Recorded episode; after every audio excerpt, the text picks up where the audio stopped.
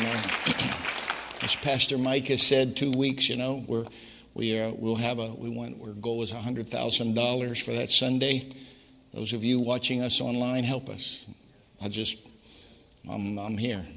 Bible says that guy had a friend come to his house and he went to his neighbors at midnight, which tells me you can get really brave when you're asking for someone else. And uh, I'm not asking for myself. But there are people watching us right now. You can give us $100,000 and you won't miss it.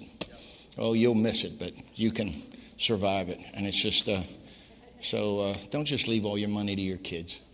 Oh, you're just going to spoil them and mess up their life. Leave them the business, leave them the ability to make their own money, but don't leave all your money to your kids. It's legacy time. Invest in the kingdom. Let's put something here. I'm asking you, to help us. Any of you can, amen. So. Thank you for giving. This church family, you have two weeks. Bring your offering on that day.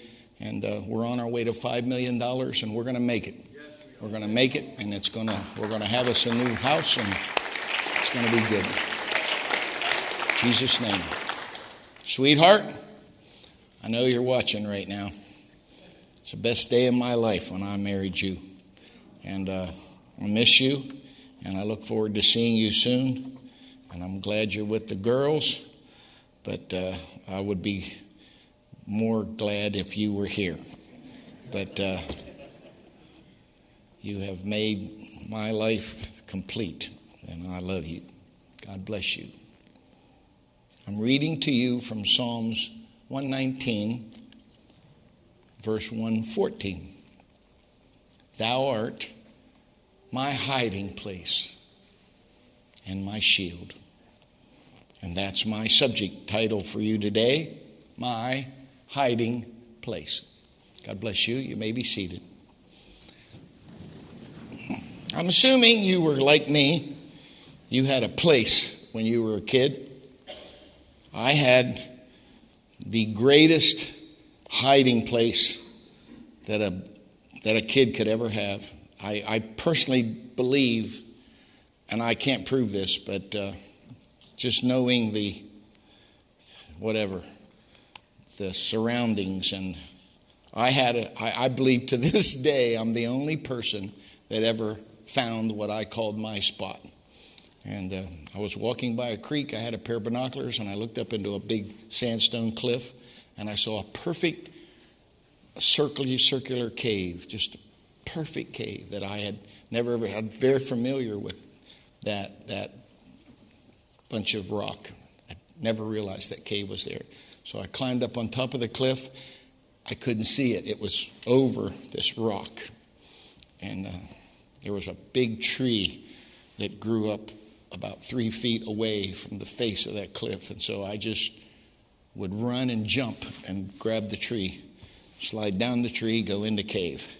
And uh, no one ever knew I was there. No one ever found me. That was my spot.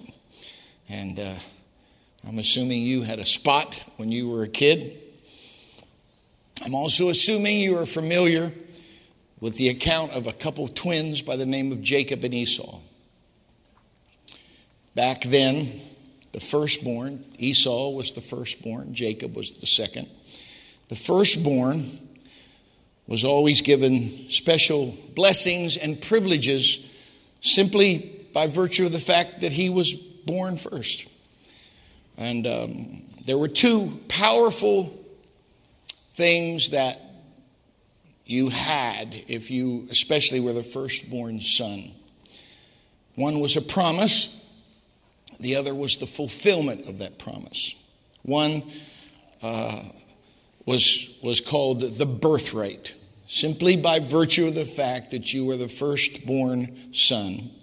You were promised that one day you would be the judicial leader of that family, just like your father was at that time.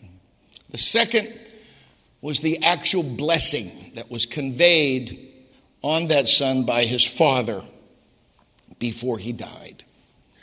Um, Abraham, Isaac, Jacob, all of them blessed their children. Um, and this was much more than simply words of encouragement of an old man to his kids. But if you'll study the scripture, you will find that that blessing carried with it a prophetical aspect. And what those old men said over those kids came to true. We know that Esau did not value these things. He literally traded his birthright, his place in line, for a bowl of beans. I suppose he thought he could still somehow find his way under his father's blessing hand at the end. But again, he underestimated his brother. And uh, Jacob jumped at the chance to exploit not only the appetite of his hungry brother, but he would connive with his mother to gain the blessing. You are familiar with the story how they took skin of animals on his arms, around his neck, put one of Esau's hunting coats on him. Grandmom cooked soup just like Esau did. Jacob comes in with that pot of soup. The old man rubs that hairy arm and smells that old hunting coat and tastes that soup. And he said, Feels like Jacob, smells like Jacob, sure does taste, or smells like Esau, feels like Esau's, tastes like Esau's soup. but it's the voice of Jacob. So the old man was blind, but his ears were working really good. Nevertheless, he blessed Jacob. No sooner was the blessing given, Esau shows up with a pot of venison stew. It says in Genesis 27 and 37, he finally understood the enormity of what had just happened because daddy said, I just made your brother your Lord. He realized he was forever relegated to second place. He said in 41 Esau hated Jacob because of the blessing wherewith his father blessed him. And Esau said in his heart, The days of mourning for my father are at hand, and then I'm going to kill you. In other words, I'm going to wait till daddy dies, but we might as well dig two graves at the cemetery because you're not coming home from the funeral. And uh, his mother got him a bus ticket out of town, and uh, not really. He left and had to camp out alone at night. This is Genesis 28. It's a powerful, powerful chapter, and there are many amazing lessons in this verse.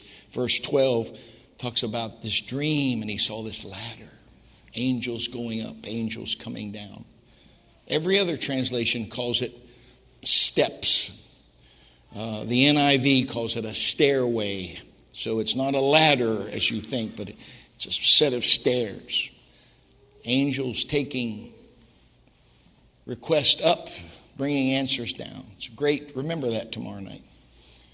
This is not monologue, this is dialogue. There is traffic between this world and the throne of God. And uh, it's the introduction of a powerful word called Bethel. I've taught you about Bethlehem. Bethlehem is, uh, you know, house of bread. Beth means house of. Beth El. El is a contraction of Elohim or God. So Beth El means house of God. And then there's the prayer of Jacob. He vowed a vow when he woke up if God will be with me, keep me in the way that I go, will give me bread to eat and raiment to put on, so that I come to my Father's house in peace. Then, then, not now, but then shall the Lord be my God. And for this stone which I have set for a pillar shall be God's house and of all that thou shalt give me, I will, I'll, I'll be a tither. Now, there are people that believe that tithing began with the law of Moses and therefore ended with the law of Moses. That's not true. Abraham paid tithes to Melchizedek a long time before Moses ever showed up. And Jacob was a tither as well. Tithing is a law of life, it's not associated with the law of God the Old Testament law anyway. It is the law of life. And, um, but there's a lot of ifs in this prayer. If God will be with me, if he'll, he'll give me something to eat, if he'll give me something to wear, if when I finally go back home, he'll make sure my brother don't kill me. Then, okay, I'll, I'll serve him and I'll, I'll tithe. I always assumed that Jacob was a young man when this took place 16, 17, 18, just him and his brother, young kids. But I found something very, very intriguing in the Bible about the age of Jacob when he left to go to Laban's house. I know, according to Genesis 47 and 28, I'll read this verse to you. And Jacob lived in the land of Egypt 17 years, so the whole age of Jacob was 147 years. So I know Jacob was 147 when he died. And I know that he spent the last 17 of those years in Egypt. You know, Joseph was the number two guy. He invited his family down. They took over the Fertile Crescent, land of Goshen, it's known as in the Bible, headwaters of the Nile River. And, um, or not the headwaters, it's where it literally dumps out before it goes into the Mediterranean. So it's very lush, lush farmland. So I, I know he was 147. Jacob was 147 when he died. I know he spent the last 17 years in Egypt. I, I know that when I studied Joseph, listen to Genesis 37 and 2. Joseph being 17 years old. Joseph was 17 when he was sold by his brothers to the to the traders that took him down to sell him as a slave in Egypt. And I know, according to Genesis 41 and 46, that Joseph was 30 years old when he stood in front of the king of Egypt, Pharaoh. Pharaoh had this dream. He brought all his smart guys to him and he said, I had a dream. I'm troubled. And they said, Well, tell us what you dreamed and we'll figure it out. He said, Well, that's the problem. I just, I can't remember the dream. I want you to tell me what I dreamed and then interpret it. And they said this The only person that could do this is someone who the gods were with. Well, just take out the S. The gods weren't with Joseph, but the Almighty God was. He said that, and all of a sudden the butler said, You know what? I know a guy in prison. You remember your baker, sir? That guy told us the baker was going to die and I was going to get my old job back. Here I am. And the king said, Well, go get him. And they bring Joseph, who has been in prison on a trumped up rape charge because of Potiphar's wife. He said, Okay, sir, this is what happened. Seven fat cows came out of the river, and then seven skinny cows came out of the river, and the seven skinny ones ate the seven fat ones. He said, Yeah, yeah, yeah, yeah, yeah, yeah, that's right. That's what I. What does it mean? He said, You're going to have seven years of blessing and plenty, and then there's going to be a horrible famine of seven years.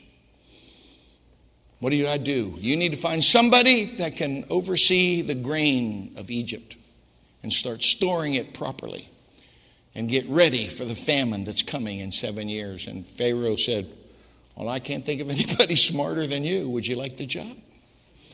Here, takes his ring off, takes his robe off, puts him on his horse. Joseph lost a lot of clothes in his lifetime. Joseph had a coat of many colors that his dad made for him. He lost that coat. The Bible said that when Potiphar's wife tried to seduce him, he left his cloak in her hand. Now, he's got the robe of the king. Ladies and gentlemen, there are going to be times when you do the right thing, it's going to seem like you lost your shirt. But if you'll be faithful, you'll get the robe and the ring. If you'll be willing to do what's right. And here's Joseph riding through the city on the king's horse with the king's ring and the king's garment. And the king commanded everybody to kneel and honor him, which means somewhere in that crowd was Potiphar's old lady having a kissed a pope's ring. The guy that she said raped her is now the second most powerful man in Egypt. God. Ladies and gentlemen, the greatest friend of truth is time. Time will reveal who's telling the truth or not. Seven years of plenty, seven years of famine. It was the famine, it wasn't when it started, but the famine affected Canaan to where Joseph's brothers had to come down to Egypt to try and buy corn. You remember that? Which tells me the famine had been going on for a little while. I'm going to say it's the middle of the famine. I'm going to say three years for the sake of my lesson today. So, if Joseph was 30 years old when he was promoted by Pharaoh,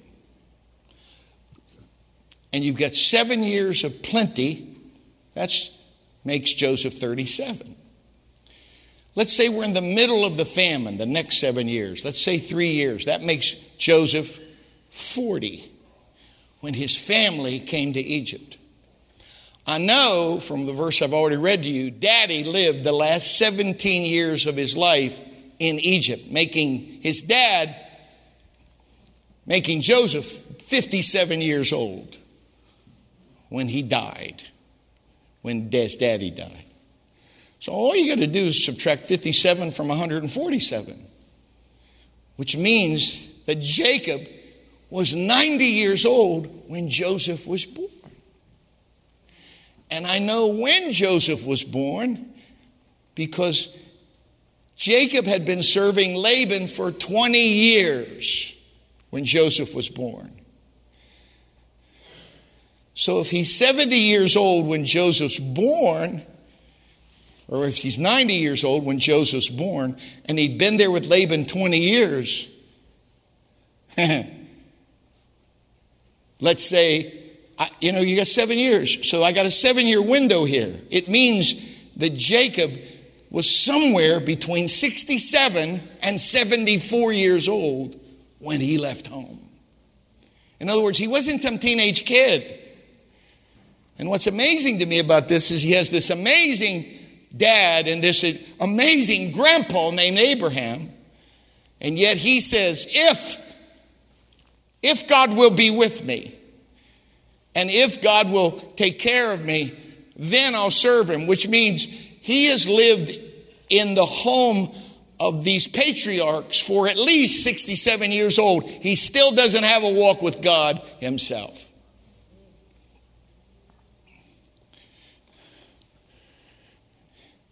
So it's a myth that Jacob was young when he fled from his brother. But his encounter at Bethel, where he has this dream, is so powerful in so many ways because I want you to listen to his prayer when he woke up after he saw the stairway. Surely the Lord is in this place. And I didn't know it. This is the house of God. This is the gate to heaven. Didn't know it. He, he even said, How dreadful is this place? This is a powerful place. And I didn't even know it. But I watch this phrase the Lord is in this place. Now, I've taught you for years that there are three words that would not be in our vocabulary if there wasn't God. Omni is a word that means all, so you have omni potent, omnipotent, all power, omniscience, omniscience, all knowledge, omnipresent. Did any of you happen to see the latest picture from the Webb telescope yesterday? Go home and look at it. They found something yesterday that is frying their brain. I taught you last week the description of the universe stars, galaxies, universe, Latin, you know one verse, one song. The astronomers say the universe is comprised of all of the planets and all of the stars and all of the galaxies, and then they said, and all matter and all time. Albert Einstein theorized years ago that there were more than three dimensions. He said it's not just how long something is, how wide something is, or how high something is. He said there is a fourth dimension that nobody realizes. It's called time. We serve a God who describes himself as the I am. He just, he just am. we serve a God in an eternally present condition. He's presently in the past, presently in the present, very present help in time of trouble, and he's presently in the future. The word says he's the God that was, the God that is, the God that is to come. Jesus Christ the same, yesterday, today, forever. Amen. Says.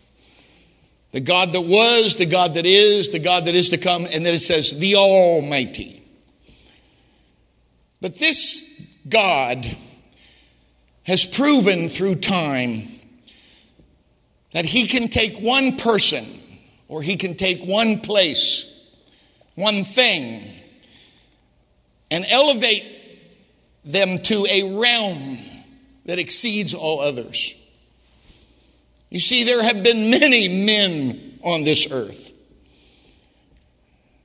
but there's nobody like the man, Christ Jesus. He, the person, Jesus Christ, is above all others. In his early ministry, the Sanhedrin, which was kind of like our Supreme Court, ordered these soldiers to arrest Jesus and bring Jesus to them. When they came back hours later, they were empty handed, and the Sanhedrin rebuked them and, and said, Why don't you have him? Listen to what they said in John 7 Never man spake like this man. In other words, have you heard this guy talk? Everything about Jesus is different. Jesus didn't treat birth like anybody else.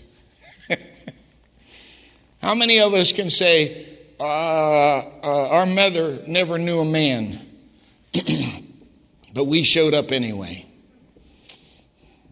He sure didn't treat life like anybody else. And boy, he sure didn't treat death like anybody else. You remember them old McDonald's commercials with Larry Bird and, and Michael Jordan? Through the window, off the rafters, off the bleachers, nothing but net. Whew. Boom, boom, boom, boom. Whew. Oh, yeah? Watch this.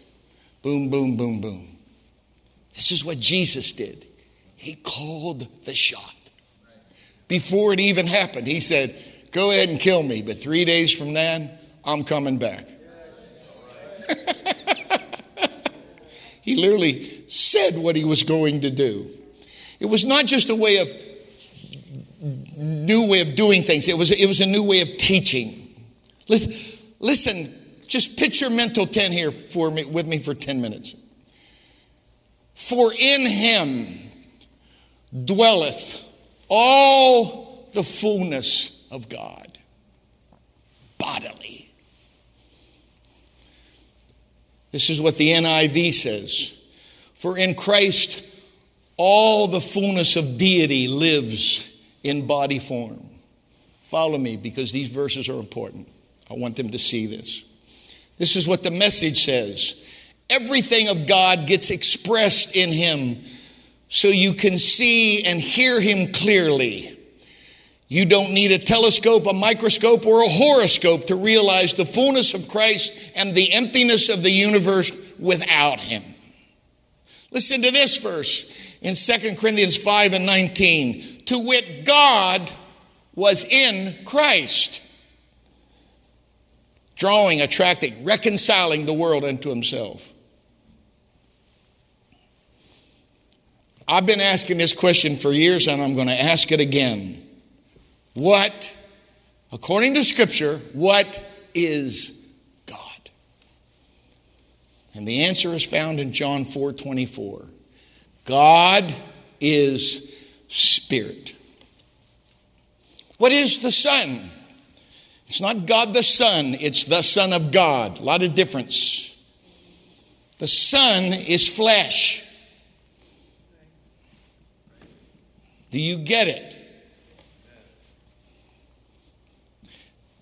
You see, if God, if, if, the, if, the, if, if the Son was God, then God died on the cross. And God can't die. But if you understand that God is spirit and Son is flesh, then you understand what the scripture is saying. God was in Christ, the Spirit took on flesh. Because there's only one legal liquid that can redeem your sin, and that's the blood of Jesus.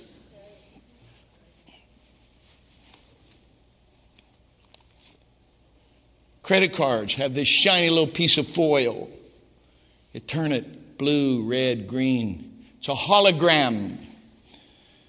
That's the Greek word for when Jesus appeared to his followers after he had resurrected. The Bible said they thought he was a spirit. The Greek word is hologram. In other words, they thought they could put their hand right through him like smoke. There was nothing there. But he said, Handle me and see. A spirit doesn't have a body like I have. Touch me. Ladies and gentlemen, if God remained in spirit form, he could redeem none of us because he had no blood. But if God takes on flesh, and that blood is shed, which didn't have an earthly father, that's why the Bible said, we were redeemed with the precious blood of Jesus. I got medical people here. How many pints are in an average body? I thought it was 18. I could be mistaken.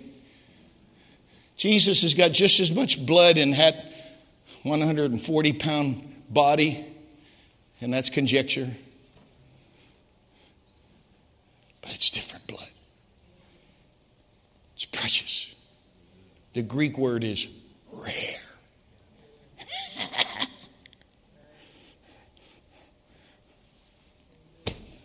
God is spirit. The Son is flesh. Do you get it? The Spirit was in the flesh. Deity was in dirt. Deity was in dust. The Father was in the Son. God was in Christ. I don't believe that. Well, would you believe this if I showed it to you?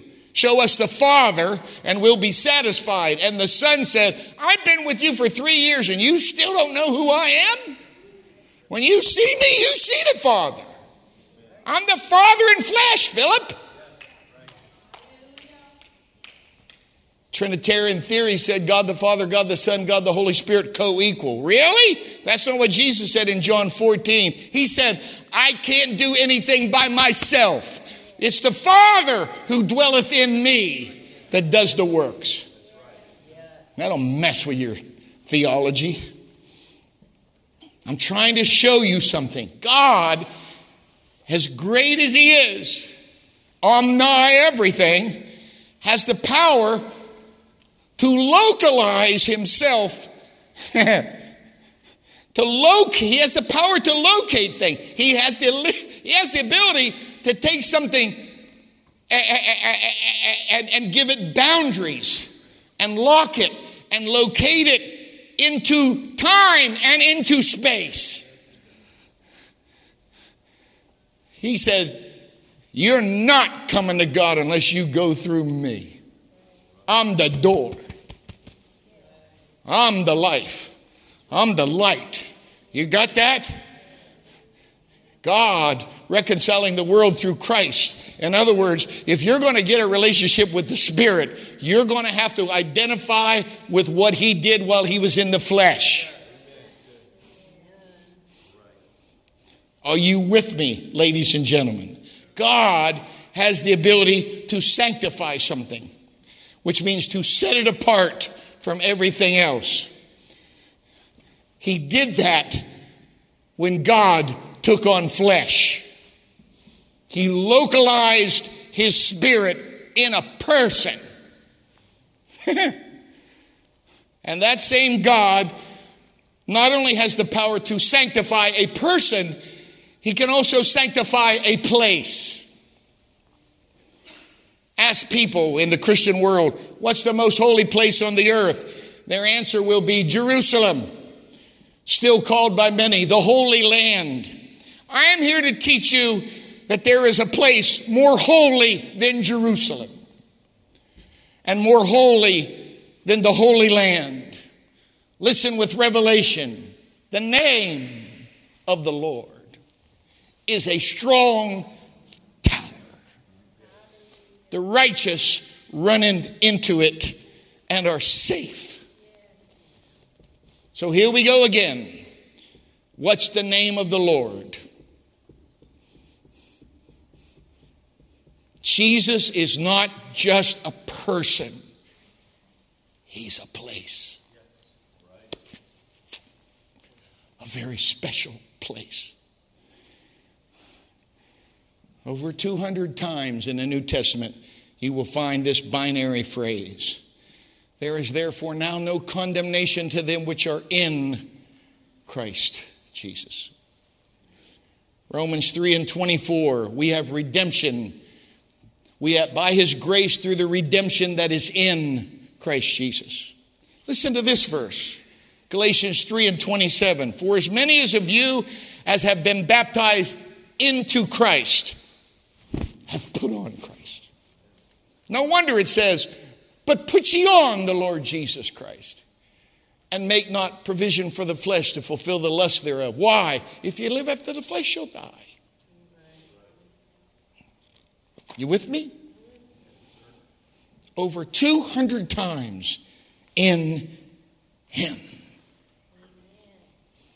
This is Detroit.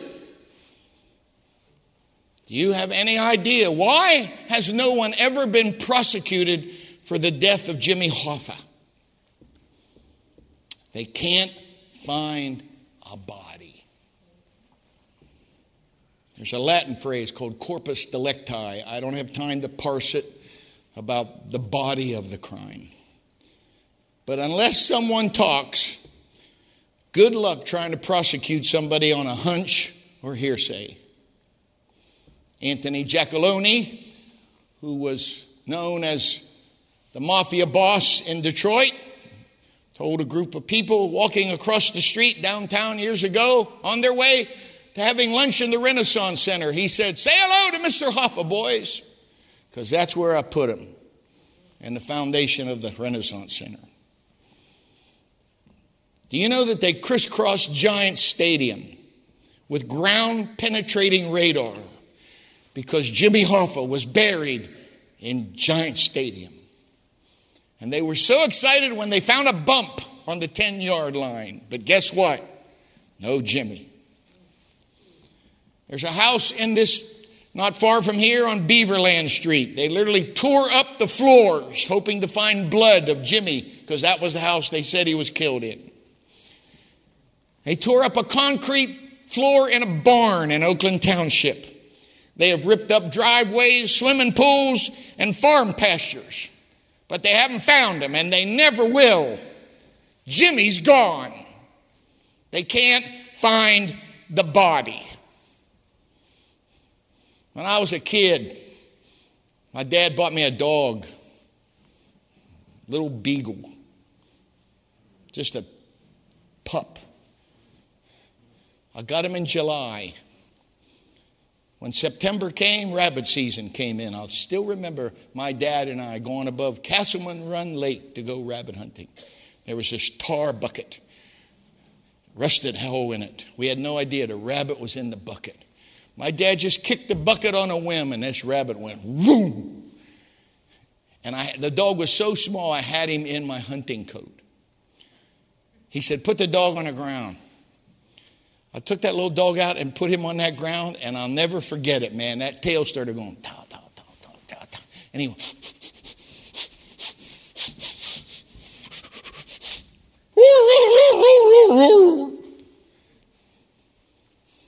no college, no online classes, nothing. It was hardwired into that dog, man. He just took off, same place that rabbit went. My dad said, Now here's what's going to happen. Rabbits always run in a circle. I'm going to stay here. You go down there by that field. If he doesn't go in a hole, he's going to come back around. One of us will get a shot. Right. I'm 10 years old. The gun's bigger than me. I got bored. It sounded like the dog was in the next county.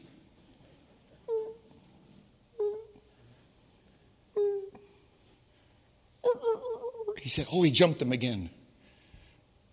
He's going he, well, get ready, he's going to be in front of the front of the dog. Yeah, right. All of a sudden, in this freshly plowed field, I see a disembodied set of ears go. That's all I saw was the ears. And I cocked the gun and waited.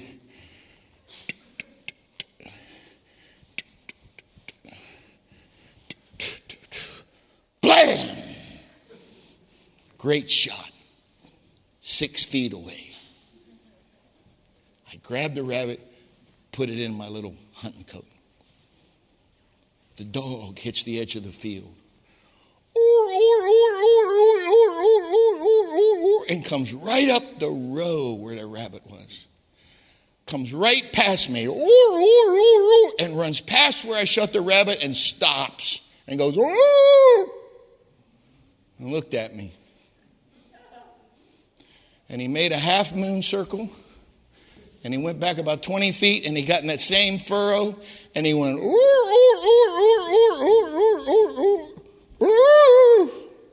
and he looked at me. And my dad said, Show the rabbit to the dog. So I reach in and grab the rabbit and throw it on the ground, and it's like Napoleon Bonaparte, man. The dog goes.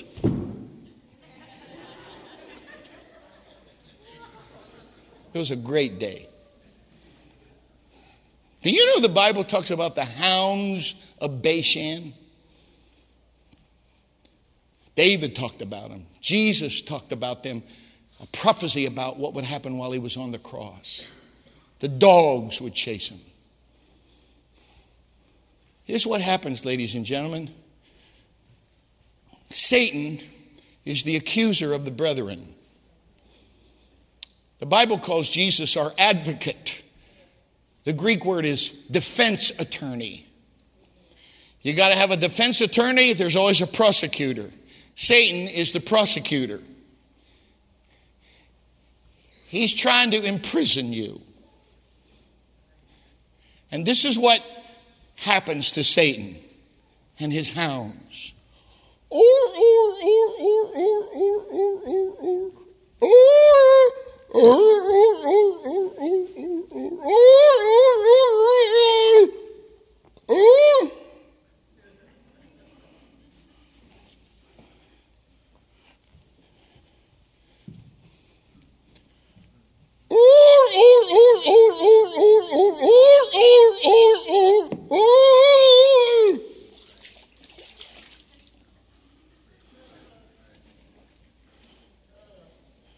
Let me quote you a scripture in Colossians.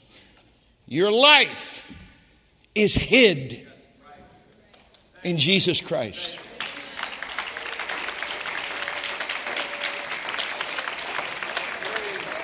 How would you like to be Satan and you know that you saw them do all this stuff? You tempted them with all this stuff. You know they did it. But they got a problem, you see? I made the wonderful choice to get in Jesus Christ. Somebody had to die. He died for my sin. So the penalty's been paid. He's got no body. If any man be in Christ, he is a new creature. All things are passed away, all things are become new. How in the world? I used to call Ray Martinez Rotten Ray, and he was rotten. But guess what? Now he's a very, very integral part of this church. I could tell you stories about Jeff Woodworth that would make your, you, you, you just go, oh my God. But I'm here to use a quote from no less than Jeff Woodworth, who told me a couple weeks ago Pastor, for Satan to bring up my past is like referring to where I lived two houses ago. I don't live there anymore.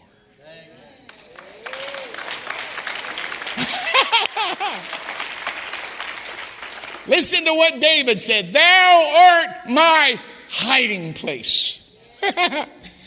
Moses said in Deuteronomy 32 No one has a rock like our rock. David said in Psalms 92 He is my rock. In Psalms 18, he again said, He is my rock and my fortress.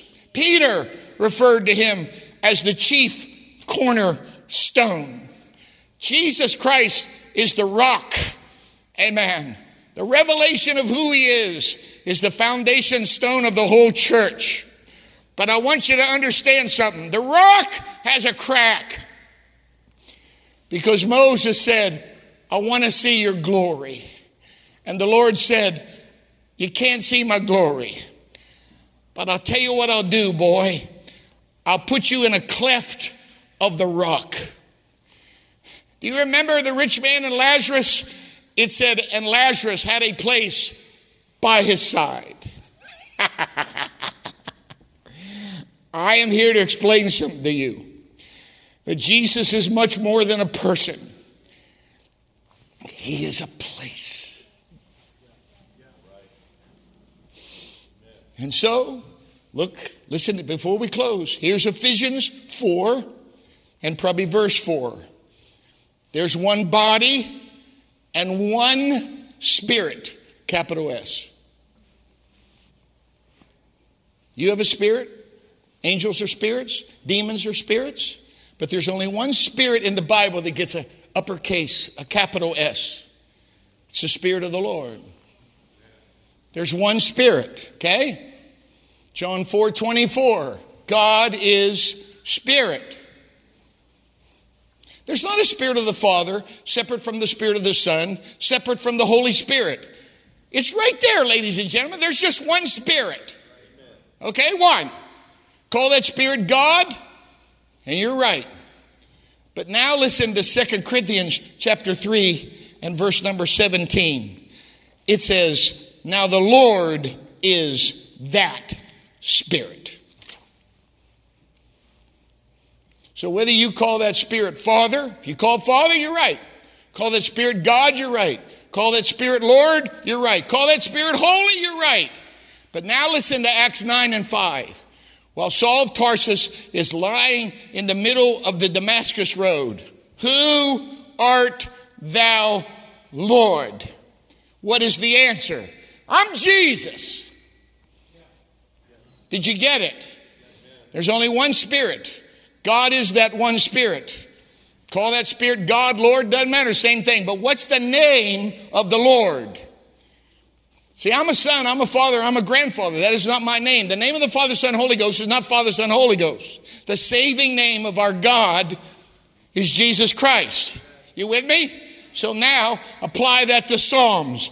The name of the Lord.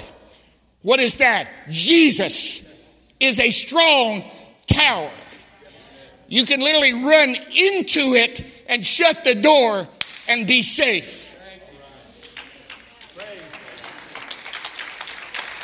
This is more than about the name. This is a place.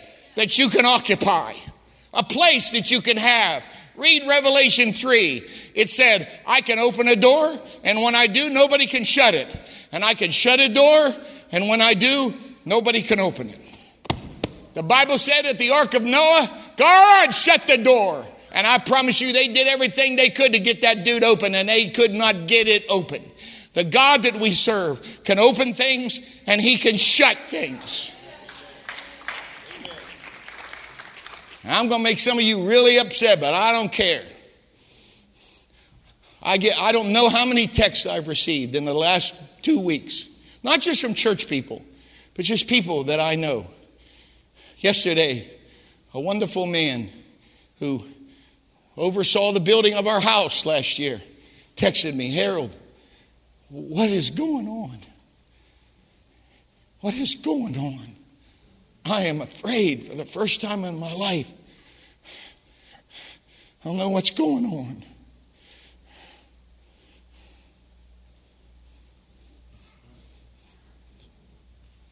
Are you ready for this? Are you big enough to receive this? Trump lost. Just let that sink in. That's what I thought you'd say.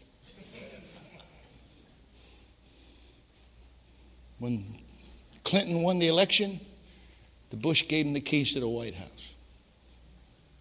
When Clinton left, he gave the keys to W. W gave the keys to Obama. Obama gave the keys to Donald. But Donald wouldn't give the keys to Uncle Joe. You say what you want. It was shameful. One of the greatest things about this country is the peaceful transfer of power. Do you understand that Al Gore lost Florida by 127 votes? That's how far the margin was for George Bush to beat Al Gore. Hillary Clinton won the popular vote. She got more votes than Donald Trump but she didn't win in the Electoral College. And I can feel some of you getting irritated at me, but I'm your pastor. Gideon was about to go into a battle and he saw this massive angel. And he said, Who in the world are you? And he said, I'm the angel of the Lord. And he said, No, no, I'm fixing to go in a battle. I got to understand, are you on our side or their side? He said, I'm the angel of the Lord. You know what he was saying? I didn't come to take sides, I came to take over.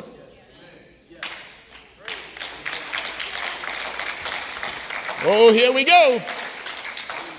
You ready for this live stream? There are so many people believe that Jesus is a white Republican man. They believe that God is a white Republican man. I remember seeing Archie Bunker years ago talk to his black neighbor. He said, You know, God's like Santa Claus, God's white. And his black neighbor said, I don't know about you, Arch, but in my house, Santa Claus was black. And I know in this church, we got Democrat people who believe in social whatever, and we got Republican people who believe in fiscal accountability. Listen to me. Jesus Christ doesn't ride on the back of donkeys or elephants.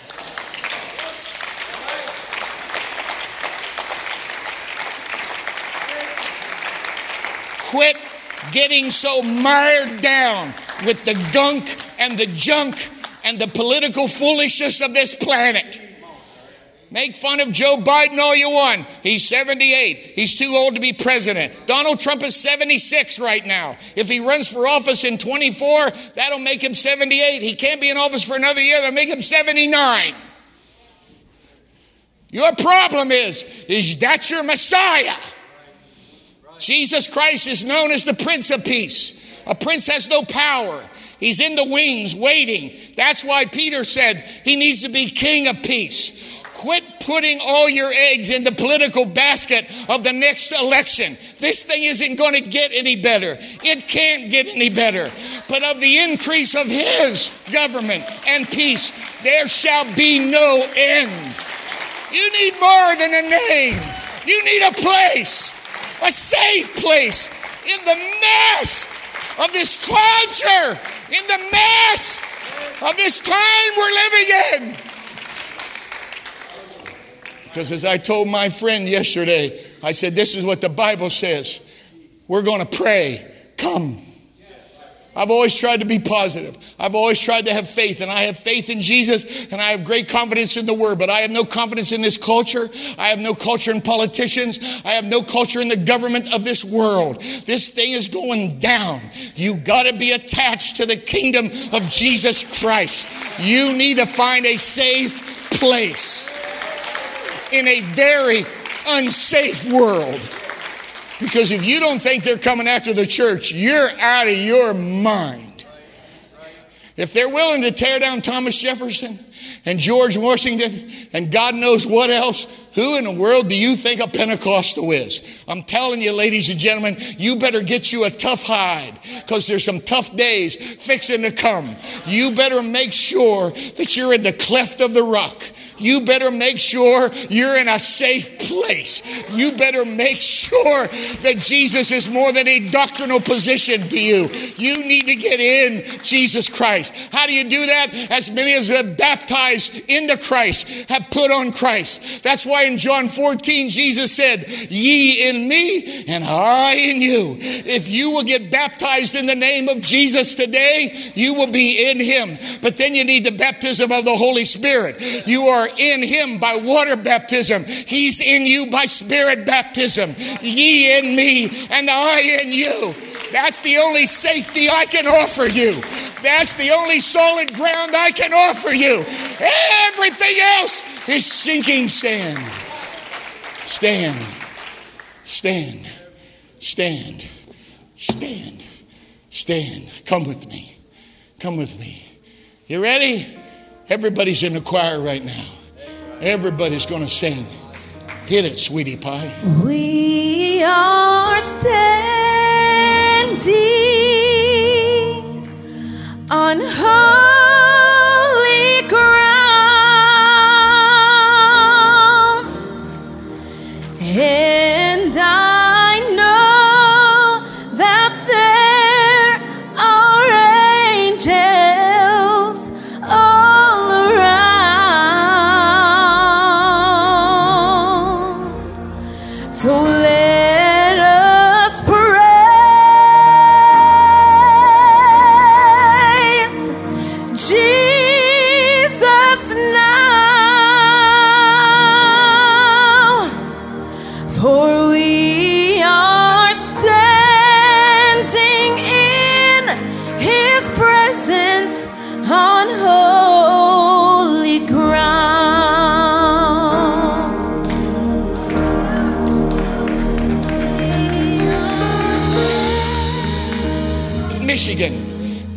embassy of the Lord Jesus Christ.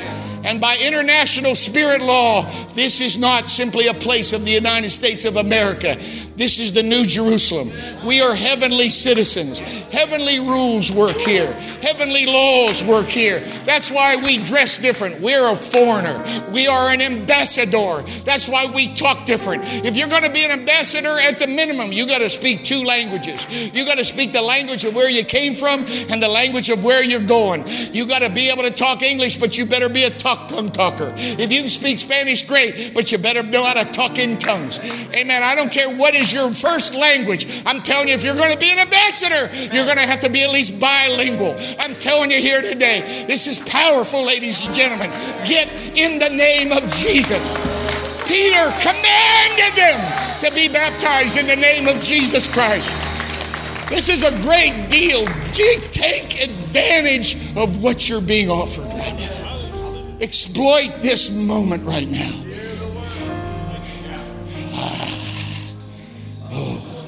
Lift your hand with me. Lord Jesus, this is my brother and my sister. I may know them well, I may not know them well, but I know you well. And I know you what you've done for me. And I know that I am no less and I'm sure no more than what's standing around this altar right now. Father, if there's anything good inside of me, I'm asking you to take it out of me. Give it to my brother, give it to my sister. If I'm standing beside of someone right now, I think they're healthy, but they might be sick. Take healing virtue out of me and transpose it from my person to their person. If I'm standing by somebody, I think their marriage is fine, but their marriage may be under attack. I'm asking you, God, to take the peace that's in my family and transpose it to them. If I'm if I if I'm standing by somebody right now who's got a daughter or a son that's terrorizing him and driving them out of their ever loving mind, I'm asking you, God, let the prodigal come to themselves. I'm asking you, Lord, right now. If I'm beside of someone, Lord, that is living in great fear and terror, I'm asking you that the love of God would come out of me, God, and that I would break the box and fill the room with the amazing aroma and atmosphere, that perfect love that casts out fear. Jesus' name. Come on, church. Be the church. Don't get sidetracked with all this other stuff. Put him on the throne. Magnify his name. Amen. Amen. Amen. Amen. Amen. Amen. Amen. I crown you as king today, Jesus. I take you out of the wings and I put you on the throne. I put you on the chair. I put you in charge of my life right now. You want me to date that girl, I will. If you say no, I won't. I want to date that boy, but if you say no, I won't. There are things that I want to do, Lord. I want to go to that school, but if you say no, I'm not going to that school. I'm asking you, Lord, I'm putting my life on an altar here today. This is what I think I want to do for the rest of my life, but I need to filter my ambition through your will. What do you want to do with me, Lord? what do you want to do with me? What do you want to do with me, Jesus? For all those precious people in this room right now, Lord, drifting. Oh, Jesus. No sailor takes direction in a storm. He waits until the clouds roll away and he can see the North Star. If I'm talking to somebody right now that's in a storm in their life, Lord, I'm asking you to get on the bow of the boat of our lives. Command the wind to stop, the waves to lie down, the clouds to blow away. And for the first time in maybe a long time, I can finally realize where I am. And if I can figure out where I am, that I can plot a course to where I need to go. In the name of Jesus, bless these dads. Give them the courage to be the priest of their home. Bless these mothers, Lord. Bless these amazing mothers in this house. Bless these children, Lord. Bless the gray hair, the bifocals, the trifocals, the people on the walkers and the canes and think that they are of no use and no value anymore. A year ago, Lord, you took my daddy, but before he left, he had this testimony that he pleased you. And so I honor you today, Lord. I honor you for the amazing wife that you gave me 42 years ago. I honor you for the amazing daddy that you gave me 65 years ago. And my dad, like Enoch, he just left because you took him. So I honor you for my sainted mother that still is by my side. I thank you for this church. And I ask you, Lord, to enable us. The Mormons have Salt Lake City, and the gamblers have got Las Vegas, and the gangbangers have got Los Angeles. And the Church of God's got Cleveland, Tennessee, and the Scientologists have got Clearwater, Florida. Why can't we have a Pentecostal city? Why can't we have a place, Lord, that's identified by the move of God in this place? Give us this city, Lord. que é você descemos. Que é você descemos.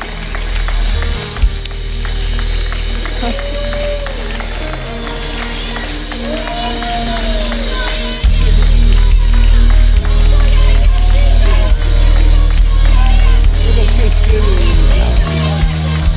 Que nós descemos.